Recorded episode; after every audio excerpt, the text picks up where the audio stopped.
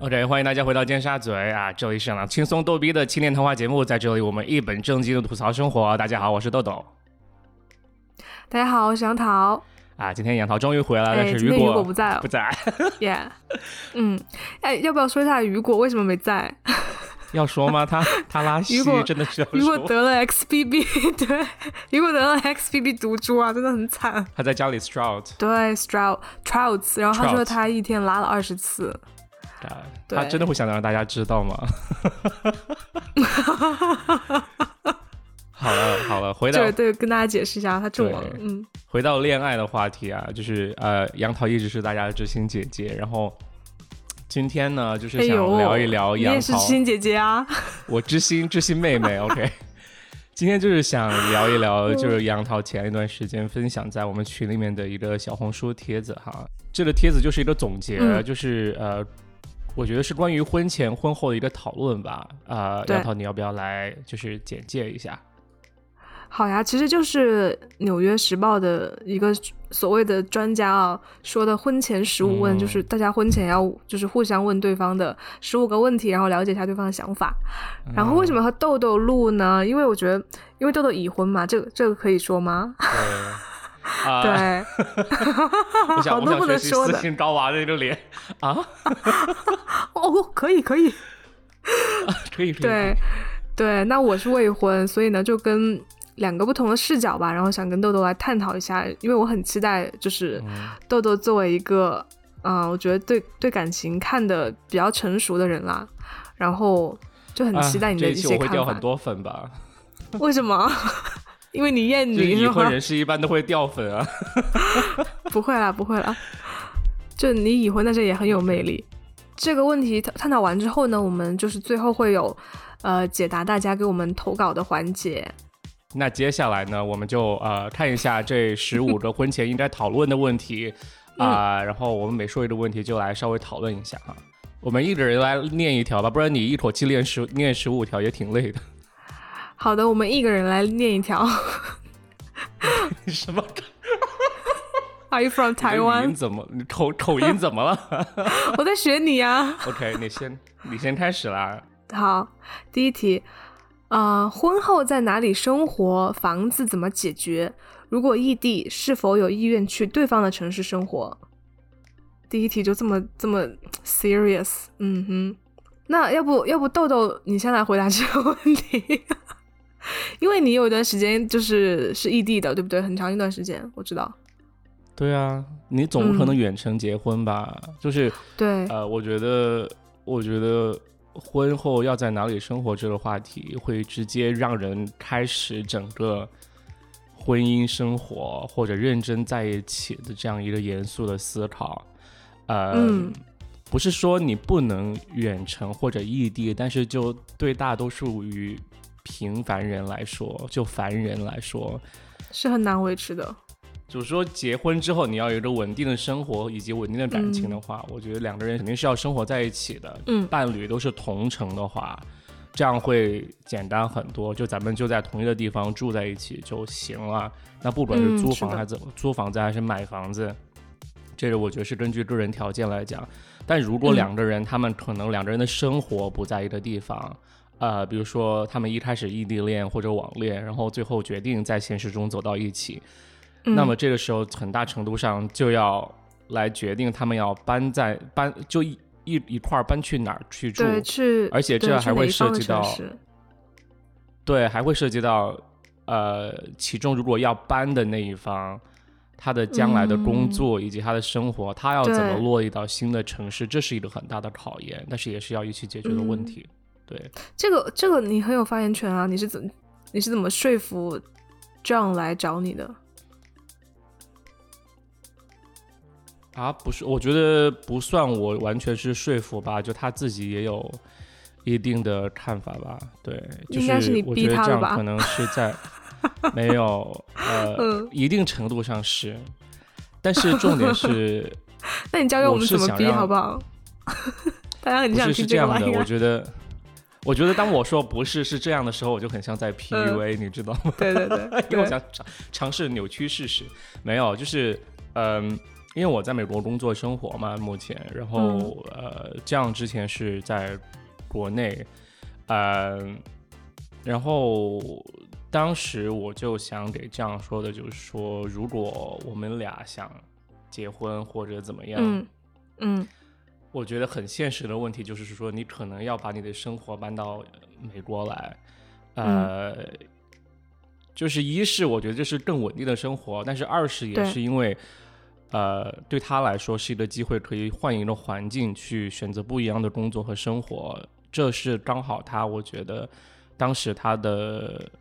生命中可能会需要考虑到的一个东西，因为我们不停，因为当时我就虽然他会觉得在北京的生活还就在北京工作啊，生活就是事情嗯。挺多，朋友也很多，但是工作上的压力以及发展前途的话，并没有之前他想象的那么好，或者那么哦他这么想吗？呃顺，嗯，就是呃，我觉得主要是从我的角度来讲，是因为工作时间太长了，这不是我凡尔赛，但是。呃，嗯我觉得工作时间太长了，而且就你像周末还要开会，或者晚上工作到就晚上工作到十多点，还是他偷懒偷出来的，你能相信吗？是的，所以我觉得这个他是是一种健康的生活方式。嗯我对大家就是大家很辛就是很勤劳的就不要骂我，但是我觉得是当他在面临搬到美国和留在中国的一个选择时候，我们会觉得嗯在美国来工作一两年，尝试一下这边的环境的话，有机会来尝试的话也是不错的。所以我觉得我是建议他，就是要不然就我们扯了这儿之后，你就直接搬到美国嗯来尝试工作或者嗯上学或者怎么样。对，嗯，明白。所以，所以其实听起来像是就是综合去看，对不对？比如说去哪个地方，对你们今后的这个生活工作，其实就是可能加起来好处更大。对，我觉得两个人决定在一起，然后再决定要要一起住在哪儿，我觉得真的不只是在讨论婚姻，而是在讨论两个人生活在一起之后，每个人各自的人生会是什么样子。因为嗯你知道，呃很多可能华人或者很多人他换了环境之后，他的职业甚至社交圈可能会发生彻底性的改变，很大的变化。然后其实这是一大，我说什么？其实这是一个很大的这样的一个 对，生活上的冲击和影响。嗯呃，所以我觉得这，我觉得婚后住在哪儿的话，这个问题算是一个怎么说，就是婚姻生活里面最嗯具表征、代表性和表征性的一个问题。对因为它那我它牵扯太多事了。由此我衍衍生出来一个问题啊，就 John 搬过来这段时间之后，你你觉得他有适应的很好吗？就是因为我我知道他现在，比如说像申请学校啊，还有找工作，其实都会有一定的阻力，因为毕竟是裸辞，然后过来嘛，就是要么就是申请学校，对不对？要么就是你要找工作，其实是很难的。就是鉴于现在的这个经济呀、然后国际形势啊，以及对移民的这种政策，嗯，如果说他嗯真的，比如说他他觉得啊好嗯后悔，然后不适应，你你会怎么办？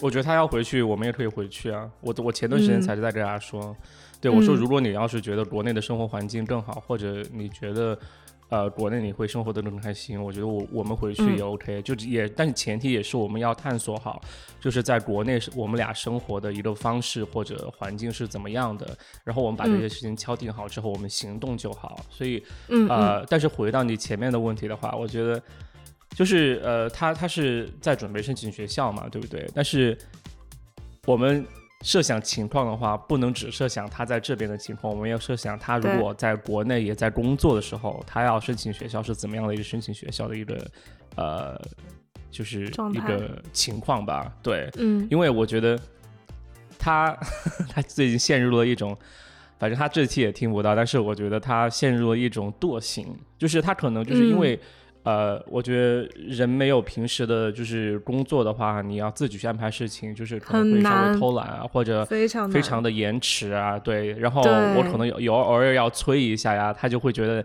你嗯不要，就是会觉得我我问过这个问题问的太多了，我之前两个月前就已经给给你说过了，然后为什么还要再问我？哦我没有给他压力，我嗯真的只是在问而已，然后他就会、嗯呃，就是脾气上会比较敏感一些，对，对。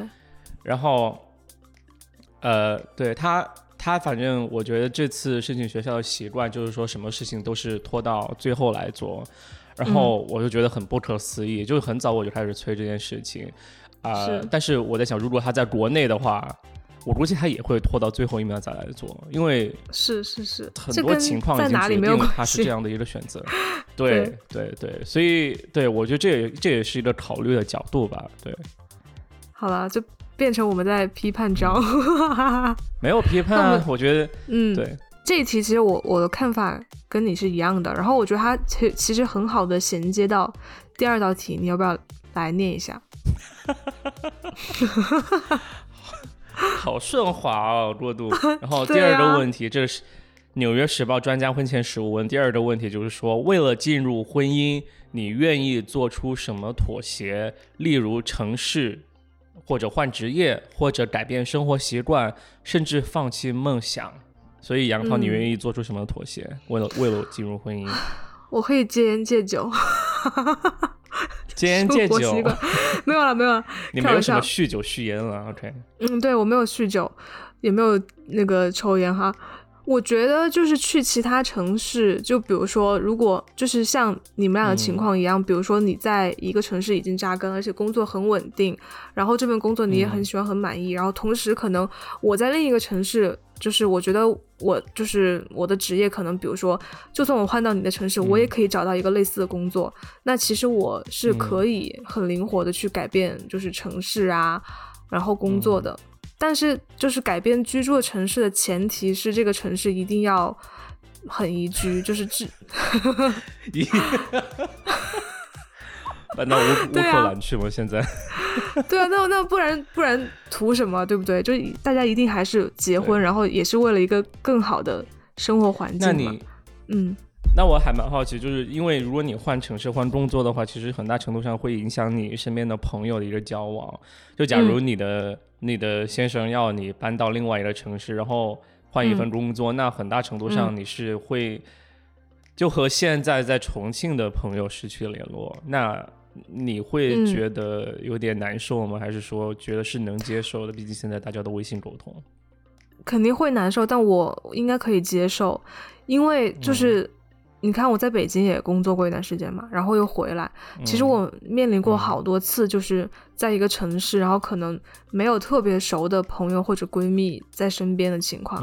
你就比如说在北京，可能就是同学比较多，朋友比较多，但是亲人不在身边。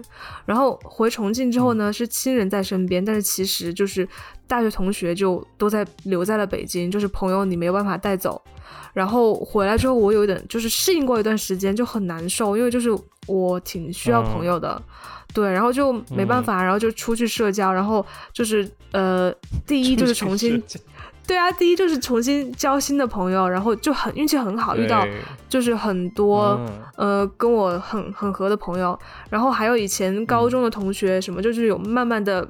逐渐恢复联系，然后 pick up 恢复联系，对对对对对对所以我觉得交朋友这个能力，我觉得我是有的，就我还是比较自信的，所以我觉得那就新交朋友了。只是然后只是有一个适应时间、过渡时间要去适应。有一个时间，然后嗯，应该在每一个大城市都还是多少有一两个朋友在那里吧？对，毕竟 you know 朋友很多啦。社交蝴蝶，对，花蝴蝶。那我想，对对对，那我想问一下。嗯，假如你的先生说，就你们你真的很爱你的先生，你的先生也真的很爱你，然后他也有一定经济条件，他说杨涛，我要你当你的全职太太。嗯，你你你你是觉得 OK 的吗？他养我是吗？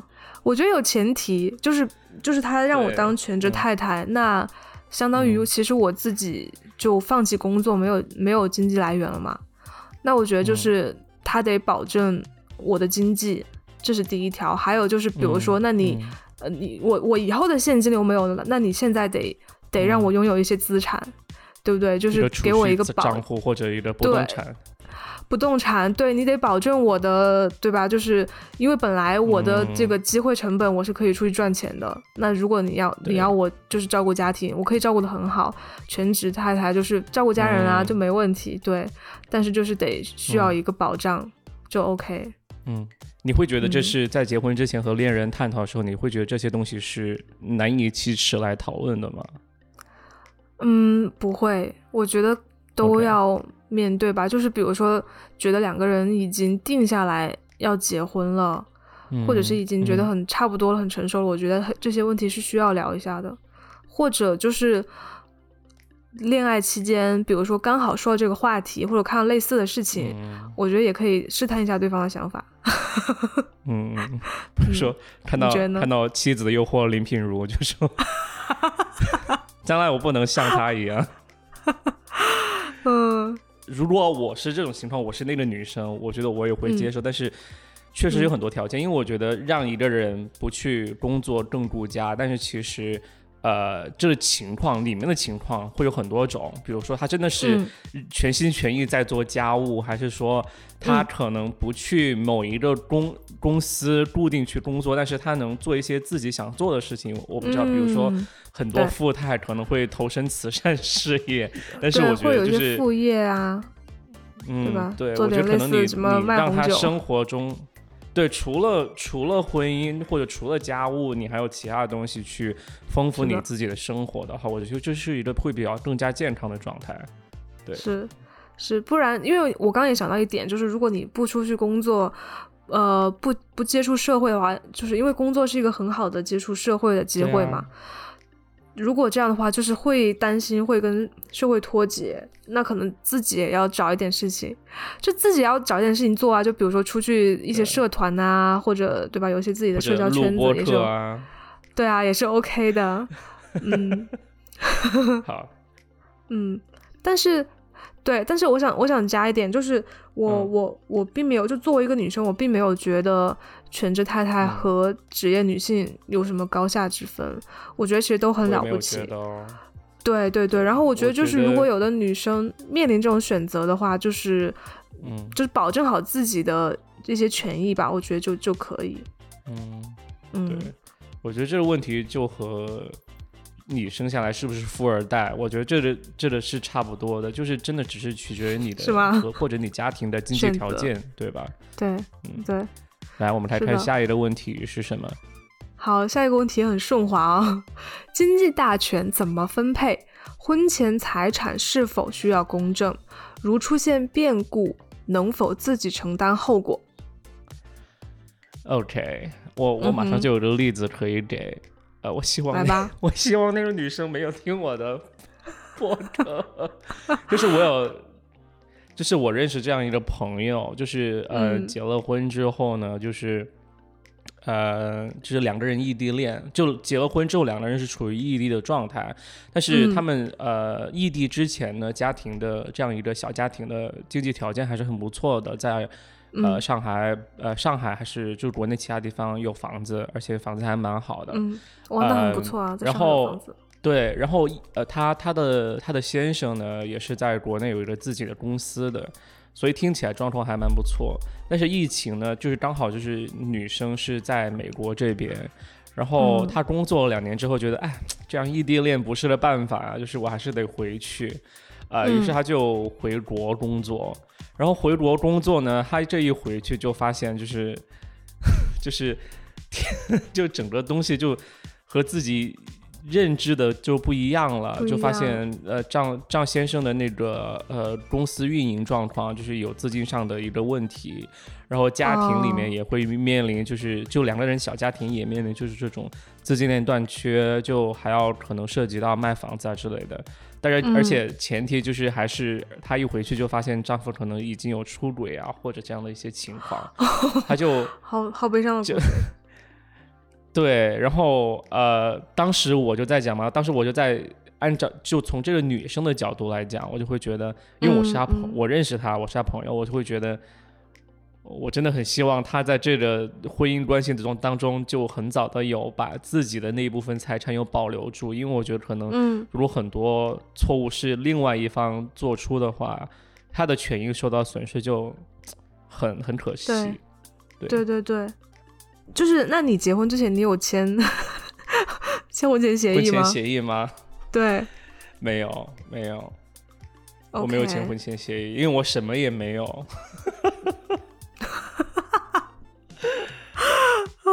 对，就就一辆车吧，哭泣，就是没什么好分的，你要拿就拿走吧。就就就是什么叫光脚的不怕穿鞋。对对对对对，因为你不签，应该分到的更多吧？我觉得作为女生的角度，嗯，如果你自己自己就是自己家这方面的财产比较多的话，那还是签一个吧，保证自己的对利益。对对对，对，我觉得，嗯，对，掌握好时机，然后开始这样一个讨论。嗯，经济大权，我这个，我我现实中的情况是我我巴不得就是我的另一半来掌握。就是因为我不是一个很会理财的人，然后我也希望就是有另外一个更加呃看得清的人、拎得清的人来对我的一些 spending 有这样一个掌控。但是现实就是，我不知道是不是很多情侣的状况啊，就是你要算账、做账，你要记开销，其实是一个。很费时间、很费精力的一个工作。我想杨桃，你平时就做这些数字的工作的话，你你到家里生活，你你你还要每笔账都记得很清楚啊！真的是你会觉得杀了我吧？对啊，我不做账啊。对啊，你上班了，上班了再用 Excel sheet，然后下班还用 Excel。下班。你但现在支付宝它其实有那个功能啊，就是会它会记录，就是比如说你大部分开销是，因为它都能识别嘛，比如说餐饮啊，对，还是衣服啊，还是什么的，它会帮你记账，还不错了。嗯，听起来很像一个软广。我之前也有用过，但后来就放弃了。我觉得更多的是在于，我有我有我有尝试的是说，我们俩设置一个会议来讨论一下，就是。我我尝试的目的就在于，就是说我们不一定要把每一笔钱，没办法，我觉得是必，就是我我我意识到，就是这是很需要的。对对对，因为我会觉得，就是呃，我觉得两个人生活在一起，就是呃，毕竟现在是呃我在工作，我觉得工资是每年有限的，呃，所以我觉得你要还是要有 点计划，对吧？然后呃，我觉得更重要的是说，我们俩一起来讨论一下，就是。哪些东西是需要花钱的？就两让两个人都有一些就是共同的就认知，就是说我们的钱会花在花在哪些地方，然后会避免花在哪些地方，或者哪些东西花的太多。我觉得稍微对一个家庭的开销有这样一个大概的认知的话，我觉得就够了。所以这就是为什么我想通过每周的会议、家庭会议来解决这样的一个问题。啊，对，但是目前目前情况呢，就是我尝试做了一两次，但是就是另一半就是不是很想谈论这个问题，就是他就会觉得为什么一定要坐下来说，我们就直接说就好了。就是我我会想要更有一种就是形式性形式上的东西，就是我们也是点点来讨论。嗯，对我就我就非常无语，对我很想我我有尝试努力了，对，是因为另一半现在没有收入的原因吧？可能也是吧，我不知道。啊，对呀，你自己想花怎么花，反正是从你账户上扣，无所谓，没有开玩笑了。嗯，对，但是我觉得经济上的问题是一定要讨论的，对，然后两个人一起做决定。那如果如果比方说以后就是 John 也有收入了之后，你们俩钱是会合在一起来用吗？嗯，我不知道哎，但是我觉得合在一起我不会介意的，对，嗯嗯。呃，我们本来也想，我们本来也想有，我们本来也有一个共同储蓄账户，只是 现在的账户没有什么钱。好的，我其实因为我观察，就是周围我比较喜欢的，就是。就是比如说父母啊，然后还有就是大人的模式，可能还是就是家里面大的钱都合合到一起来用，因为你肯定要用来，比如说买房啊、买车啊这种大的决定的时候，理财对，还是合到一起。然后至于一些零头啊、小钱，就大家各自保留啊，就是作为日常开销，我觉得这样是 OK 的。我很好奇，你既然提到其他其他人大人的家庭，就是你有和你的爸或者妈妈说过家里面他们俩是怎么就是来管钱这个事吗？还是说你都你也没有问过？嗯，反正我是没问过。当然，我们是不会设定一个会议来讨论了，但是就是我。但我会观察，然后就是其实你能看出来爸妈他们俩是怎么用钱的。然后而且我妈是很会理财的一个人，所以一般就是我爸的工资都会就对家里大头的钱都会交给我我妈来管，然后我妈就负责集中调度，对，像中央银行一样。很好，对对棒哦！我觉得一定要有一个，就是我觉得就是家里面一定要把钱交给一个理财更更会理财的一个人。是的，是的，是的，这这样是从机机制的，对对对对。好，我们看下一个问题，就是这个问题是婚前一定要讨论是否与同意和对方的父母同住，父母干涉我们的婚姻的话，如你打算怎么办？就父母干涉我们婚姻的话，你打算怎么办？啊，我觉得，我觉得这个问题我们和第五个问题一起来讨论吧，因为我觉得和我的情况，我是 gay 嘛，所以情况有点复杂。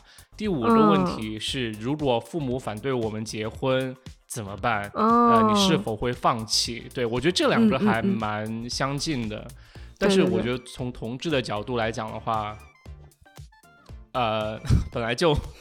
就可能中国本来就很反对，中国社会就是 本来就很反对，所以我觉得这个问题真是太深了。但是我还蛮好奇，就是杨桃的话，如果呃你碰到父母反对婚姻的话，你你自己会是一个什么样的一个行动？然后你期望对方是一个什么样的，就是一个呃就是行为呢？明白。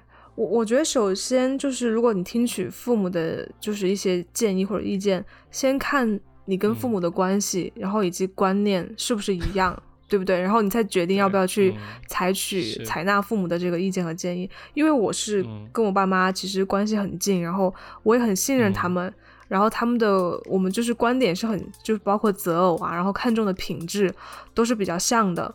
那如果说我觉得啊，我我要跟这个人结婚，结果我爸妈直接反对，那我是一定会。去想一想为什么为什么的，对吧？就是就是他们的意见对我来说非常的重要，而且我觉得就是他们唯一会反对的情况，一定是他们觉得这个这个男生就靠不住啊，然后可能有一些很死亡的 bug 这种之类的，他们才会反对，不然我觉得应该都不会反对的，对吧？对对对，我听出来，其实你说的点就真的在于，就是说，呃。如果父就是你，首先是你是信任你爸妈的，所以如果他们真的很反对的话，你肯定觉得是他们有，呃呃合理的理由让你来警示，就是说不要和这个男生就是结婚。那我觉得立就是我觉得是首先就基于你和你父母的信任嘛。第二点就是说你说到你决定结婚的时候，你父母同不同意？我觉得啊。这个可能也可能在于，就是你和平时的和平，就也也可能在于你平时和父母的沟通。因为如果，嗯，你已经谈恋爱可能可能一两年，然后如果父母都不知道这个人的话，那就很奇怪。如他，我觉得，因为如果你和他，如果你和你男朋友谈恋爱，然后父母很早就有耳闻，那可能就一路上就这一一年多来就已经开在有接触或者有有考，就是有考察。也不会至于在就是说结婚之前，就是突然临时来一脚，就是说你不能在一起。对，对对对，就我觉得，而且，我我想了一下，就是，包括就是因为我我外婆这边是三个姐妹嘛，外婆生了三个女儿，然后我妈是大大女儿，然后。就我我说的委婉一点啊，就是我外公外婆对于他们这三个女婿的喜欢和认可程度，其实跟就是他们自己这三个女儿婚姻的幸福程度是成正比的。哦，你说，嗯，长辈和女婿的关系直接决定了这三个女儿的婚姻幸不幸福？不是，不是关系吧？只是关系都。对，关系都关系都很好，但是就是其实有因果关系是，就是他们对女女婿的一个认可度，其实后面就是反过来又验证，就是其实跟他们自己婚姻的这个幸福程度基本上是成正比的，所以我觉得我我非常相信父母的眼光。嗯，那你会，嗯那你会觉得就是说，呃。你就是，那你能接受你和对方的父母住在一起吗？就是假如你男生说结婚，我都不用假如了，是吗？对，虽然信任，但是不能。嗯，因为我我会觉得说，结婚其实就是你们俩，嗯，建立一个自己的小家庭了嘛。那我觉得是一定要分开来住，而且我是本来就是很注重个人隐私的一个人，就我觉得我会觉得说你你结婚之后，然后跟自己老公，然后想要卿卿我我的时候，然后结果啊，对方的爸妈或者我自己的爸妈在隔壁或者在就是同一个屋檐下，真的很奇怪，放不开啊。就是 一定新婚肯定就是需要有自己的空间，嗯。嗯，但如果我觉得现在之后很多人都在讨论，嗯对，sorry，你说，但如果之后，就如果说，我觉得当然不是说一直都不能住一起，就是肯定有些特殊时期，比如说生了小孩儿，刚生小孩需要就是大家齐心协力去照顾这个孩子的时候，还还有照顾我，对吧？那我觉得是嗯可以暂住一段时间，或者然后或者就是比如说，新婚的第二天疫情爆发，或者就是等之后，比如说双方父母都老了，然后需要我们去照顾的时候，嗯我觉得这个时候大家庭回归大家庭的模式，我觉得这也是 OK 的。对，我觉得现在嗯就很多人就抛开婚姻这一点，就已经很多人在嗯谈，就是原生家庭的影响，以及要如何从原生家里脱离出来。对，对对对我觉得如果有条件的话，就尽量还是。就前提是你和原生家庭关系可能稍微有一点矛盾的话，我觉得有条件还是自己赶快出来吧。对，对对对，是好，下一个问题杨桃来说吧，好的。六和七题我觉得可以一起讲。对，好，然后六期的是问题是想要什么时候生孩子，生几个孩子，将来是将来谁来照顾孩子，照照看孩子。然后第七个问题是，如果一方不能生育，不想要孩子，或孩子出生发现有先天疾病，是否能接受继续婚姻？哇，好沉重的问题。你有想过生孩子吗？嗯，我我觉得应该是个自然而而然的事情吧。就我现在没有想过，但我觉得就是如果嗯选择了结婚，那之后肯定还是要生小孩儿。嗯，是对时机到了，然后比如说小孩的这个 缘分也来了，对吧？嗯那肯定还是要生的。嗯，生几个对。我没有想过，说实话。那那这些讨论，你会觉得嗯呃，就是就是关于比如说生几个或者孩子嗯谁来照顾或者什么时候生孩子，你会觉得嗯这个事情是你们俩一起讨论的呢，还是说更多的决定权在你的手上？嗯，我觉得当然要讨小心打。拳哦。打拳就是说在我手上，对不对？因为是我的身体。那继续来。不，我我觉得一定要两个人讨论，因为因为就是比如说男生他肯定有期望啊，嗯然后包括你也要看，比如说这个小家庭什么时候做好经济准备，可以迎接一个孩嗯子，然后你们俩什么时候做好嗯准备、成为父母，对，对吧？嗯，对这是一个很我觉得大的责任。这一定要讨论。对，我觉得一定要讨论，因为我觉得就是可能对于直男直女来来讲的话，就是生孩子不是真的不是一个人的事情，就是虽然是女嗯。生是在生，但是你需要双方的一个配合，以及不是我说需要双方的一个配合，以及在家庭里面要互相照 顾而且嗯。就是制造，就是呃，以及家庭都互相要有一个就是照顾女生或者照顾新生儿的这样一个很大的变对动，对吧？呃，我觉得需要，甚至我觉得很多时候要需要等到双方的这样一个职业的一个呃，就是合适的时期，你时期再来生嗯。小孩儿，对经济上有保障，就会比较就是可能对生活的影响会稍微小一点吧，对生活的扰乱会稍嗯。微小一点。我我有一个姐姐，她是八零后，然后她她是老师嘛，所以她其实平时带小孩的时间嗯就比较灵活，比较多。然后她老公嗯就在外地，就是工作赚钱。然后呢，他们家就哦很好，就是爷爷奶奶和外公外婆就会轮流，然后到重庆来，嗯然后帮他一起带小孩，带一嗯段时间。然后可能爷爷奶奶又回自己城市，还然后外公外婆又来，就跟帮他一起带。就这种模式，我觉得也挺好的。对，就就是嗯不用长时间在一起，快忍受不了的时候，他们就该走了。就走了。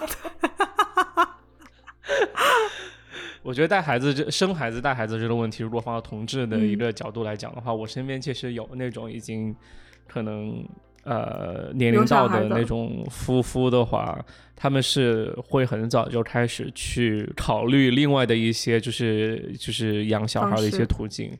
嗯对，然后但是我我我就觉得给我受到影响，就是说这些东西真的要从长计划，就因为它嗯对一个人的生活真的会产生很大的影响，当然金钱开销也是，所以呃是要嗯从长计划的，对。豆豆，你会想要自己的孩子吗？我觉得可以。当我就是经济条件更加好，然后嗯而且当我和我现在的狗狗，呃，嗯有更好的关系的时候，更和谐的关系关系的时候，那我觉得可能我 it's time to 你就 raise 适合养孩子了。，Yeah，我觉得对有道理。养宠物，你知道的。那我想问，假如你会在意对方能不能生育这件事情吗？嗯，我觉得说说不在意应该是假的吧，肯定还是很在意啊。没有，我是说能能做爱，但是就是不能，就是这么直接。有小孩。对，嗯，我我觉得这个事情如果真的发生了，对他自己和对我，我觉得大家应该都就是还是一个挺，嗯很 sad，我觉得是一个很遗憾的事情，所以是不能嘛。我觉得很难很难接受吧。对，很像好易立竞，我觉得很难接受。但是如果真的发生了，那怎么办呢？也没有办法，对不对？只能去接受，然后找其他办法，就可以领养啊，对对，领养啊，嗯嗯嗯，嗯，好，那 我们可以改天再聊这些话题。好尖锐哦，我突然觉得。那我来说下一个嗯问题。嗯下一个问题哈，呃，第八个问题是，呃，能否在婚前就互相告知对方自己的恋爱史、自己的家族遗传病史、以及自己的生理或者心理上的疾病？嗯，你会去，你会坦然的去面对这些问题吗？嗯，可以啊，因为我觉得，我觉得讨论这些问题。我觉得是可以坦然讨论的，因为这些问题我都不是很严重吧。我我也是从这个角度去想，嗯。因为我觉得，呃，我如果我自身没什么太大的问题的话，伴侣问起来的话，我觉得那就讨论啊。但是我觉得嗯。可能这些问题对于呃自身身体健康或者心理健康有病症的人来说，可能他们会觉得比较嗯。羞耻来讨论，特别是可能曾经就是我们呃历史上对乙肝患者啊有歧视啊或者之类的。嗯嗯嗯，就会导致很多人不会太愿意说，那么有可能之后你会产生一些就是纷争啊或者矛盾啊之类的。我觉得嗯尽量还是就是说找一个比较合适的机会来坦诚，就是互相交我也觉得是需要好一些。坦诚交代的，而且比如说有一些心理嗯问题，其实可能也要尽早让对方发现，然后他其实也可以更好的照顾你嘛。嗯，嗯，对。恋爱史你会说吗？恋爱史的话，我觉得我是，反正我现在的情况就是，我们互相知道以前谁和谁就谈过恋爱，嗯就这个嗯不会太、有太多的问题。嗯嗯，对我也不会，但是两个人我觉得都还是有互相避免，不要一直提起对方的嗯恋爱史，同但是意彼此彼此还是知根知底的这种感觉。对，明白。我我可能不太会说，因为我觉得也没什么好说的。嗯，对，而且我觉得没有认真的结果。对，而且我觉得就是都都没有成啊，对吧？我最后跟你跟你是在一起，是我们俩是就最后嗯走走入婚姻的人。那前面的我觉得没有什么必要去提。而且如果他对对于我之前的嗯，过于好奇，我也会觉得很奇怪。对，干嘛这么 在在意？但是我我有个问题啊，杨涛，假如我不是说你是哈，但是假如、嗯。呃一个女生她有她有离过婚，然后嗯。她可能年龄也没那么大，呃，你从她的角度来想的话，讲的话，你会想要就是在婚前就是先声明一下嘛，就是可能我曾经有过一段短暂的婚姻，明白。我觉得这个事情，如果是女生的话，可能比如说跟这个男孩子，我觉得是要有一定信任基础之后，可能有合适的时机再去说这个事情。因为我感觉啊，嗯就是如果说这个男生他很介意，或者一般大家可能对于二婚多多少少都会有一点介意，对吧？嗯嗯如果你最开始很早就说你们俩都还没有一个信任基础，那如果他很介意，你可能就是就把人家吓跑了。我会有这种感觉。对嗯，对，然后我觉得但如如果说你嗯没有孩子，那其实也就是也就是一个一段感情咯，其实没有没有什么问题。然后比如说你没有小孩又没有经济纠纷的话，对吧？其实完全不影响你在和另外一个人去生活。对，而且我觉得你和如果一个人都快到结婚的情况的时候，你也估计也能感觉出来，对方是一个什么样的人，会不会到底在意，真的很在意，就是你之之前的恋爱或者婚姻史，对，你那时候也能决定，就说要不要给他说。那这一期上半集就结束了，还请大家继续收听下半集哦。